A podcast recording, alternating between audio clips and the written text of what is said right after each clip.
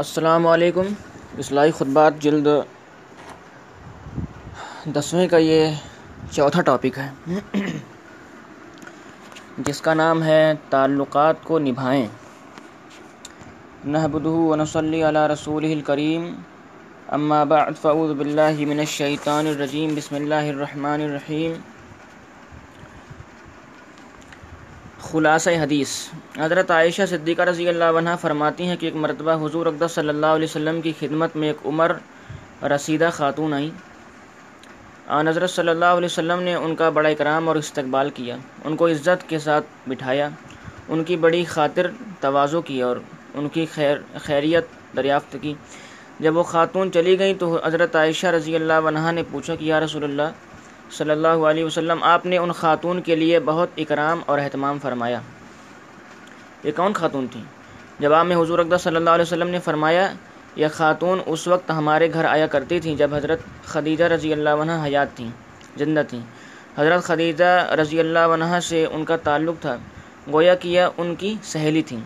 اس لیے میں نے ان کا اکرام کیا۔ پھر فرمایا کہ کسی کے ساتھ اچھی طرح نباہ کرنا بھی ایمان کا ایک حصہ ہے۔ تعلقات نبھانے کی کوشش کریں، یعنی مومن کا کام یہ ہے کہ جب اس کا کسی کے ساتھ تعلق قائم ہو تو اب حتی الامکان اپنی طرف سے اس تعلق کو نہ توڑے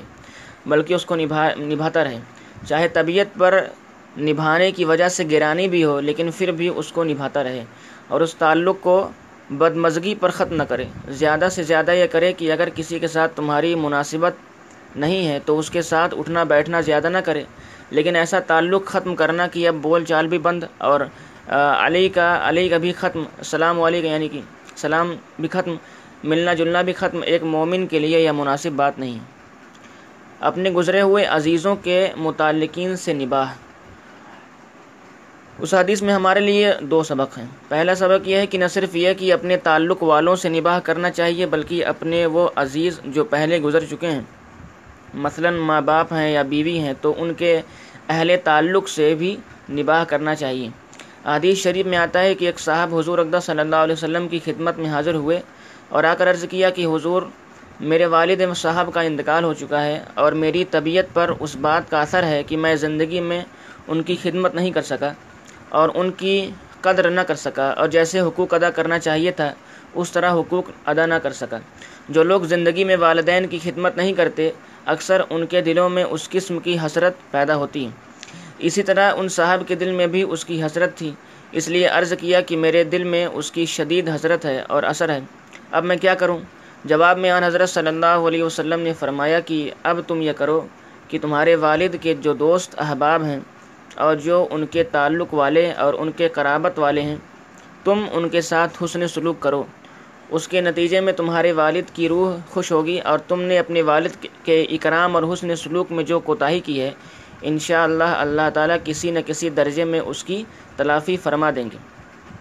لہذا والدین اور اہل تعلقات کے انتقال کے بعد ان کے اہل تعلقات سے بھی نباہ کرنا اور ان کے ساتھ حسن سلوک کرنا اور ان سے ملنے جلتے ملتے جلتے رہنا، یہ بھی ایمان کا ایک حصہ ہے۔ یہ نہیں کہ جو آدمی مر گیا تو وہ اپنے اہل تعلقات کو بھی ساتھ لے کر ساتھ لے گیا، بلکہ اس کے اہل تعلقات تو دنیا میں موجود ہیں، تم ان کے ساتھ حسن سلوک کرو۔ دیکھیے، حضرت خدیجہ رضی اللہ عنہ کو انتقال ہوئے بہت عرصہ گزر چکا تھا، لیکن ان کے باوجود حضور اقدس صلی اللہ علیہ وسلم نے ان خاتون کا اکرام فرمایا۔ اس کے علاوہ بعض احادیث میں آتا ہے کہ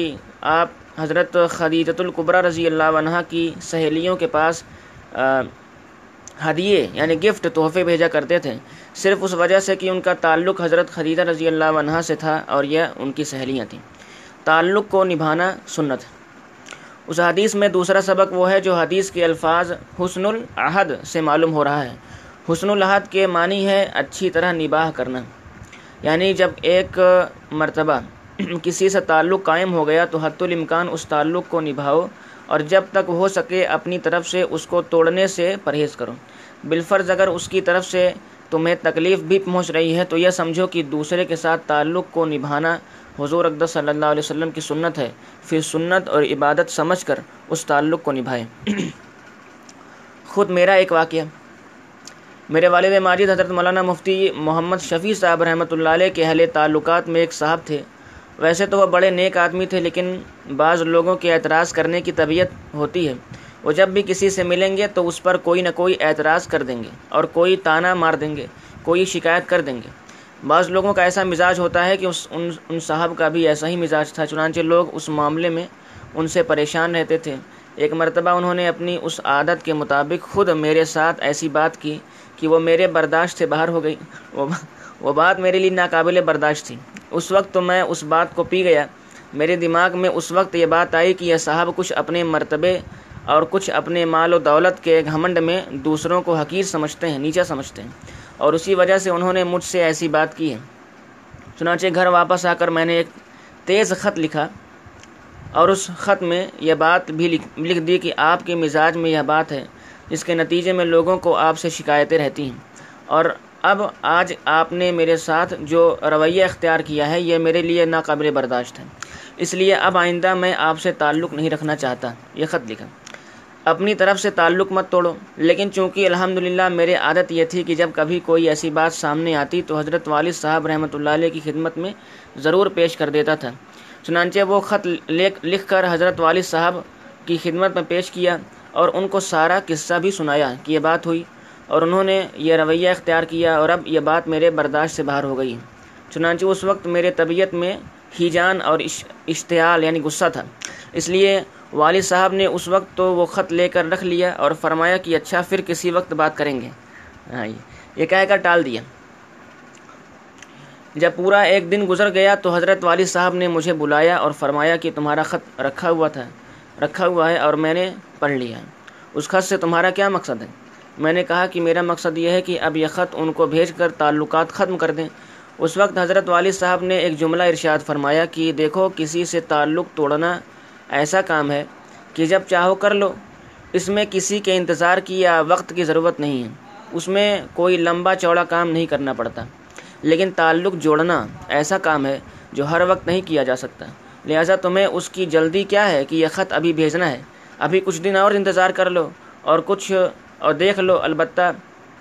اگر ان سے ملنے کا دل نہیں چاہتا تو ان کے پاس مت جاؤ، لیکن اس خط اس طرح خط لکھ کر باقاعدہ قطع تعلق کر لینا، تو یہ اپنی طرف سے تعلق ختم کرنے کی بات ہوئی۔ تعلق توڑنا آسان ہے، جوڑنا مشکل ہے۔ پھر فرمایا کہ تعلق ایسی چیز ہے کہ جب ایک مرتبہ قائم ہو جائے تو حتی الامکان اس تعلق کو نبھاؤ۔ تعلقات کو توڑنا آسان ہے، جوڑنا مشکل ہے۔ اگر تمہاری طبیعت ان کے ساتھ نہیں ملتی تو یہ ضروری نہیں کہ تم صبح و شام ان کے پاس جایا کرو، بلکہ طبیعت نہیں ملتی ملتی تو مت جاؤ، لیکن جب تعلق قائم ہے تو اپنی طرف سے تعلق قطع کرنے کی کوشش نہ کرو۔ پھر ایک دوسرا خط نکال کر دکھایا جو خود لکھا تھا۔ وہ فرمایا کہ اب میں نے یہ دوسرا خط لکھا ہے، اس خط کو پڑھو اور اپنے خط کو پڑھو۔ تمہارا خط تعلقات کو ختم کرنے والا ہے اور میرا خط پڑھو۔ میرے خط کے اندر بھی شکایت کا اظہار تو ہو گیا، اور یہ بات بھی اس میں آ گئی کہ ان کا یہ طریقہ اور رویہ تمہیں ناگوار ہوا۔ معاملے کی بات پوری آ گئی، لیکن اس خط نے تعلقات کو ختم نہیں کیا۔ چنانچہ وہ خط لے کر میں نے پڑھا تو میرے خط میں اور حضرت کے خط میں زمین و آسمان کا فرق تھا۔ ہم نے اپنے جذبات اور اشتعال میں آ کر وہ خط لکھ دیا تھا، اور انہوں نے نبی کریم صلی اللہ علیہ وسلم کی سنت کے مطابق بات نبھانے کے لیے اس طرح خط لکھا کہ شکایت اپنی جگہ ہو گئی، اور ان کے جس طرز عمل سے ناگواری ہوئی تھی اس کا بھی اظہار ہو گیا کہ آپ کی یہ بات ہمیں پسند نہیں آئی، لیکن آئندہ کے لیے قطع تعلق کی جو بات تھی وہ اس میں سے کاٹ دی گئی۔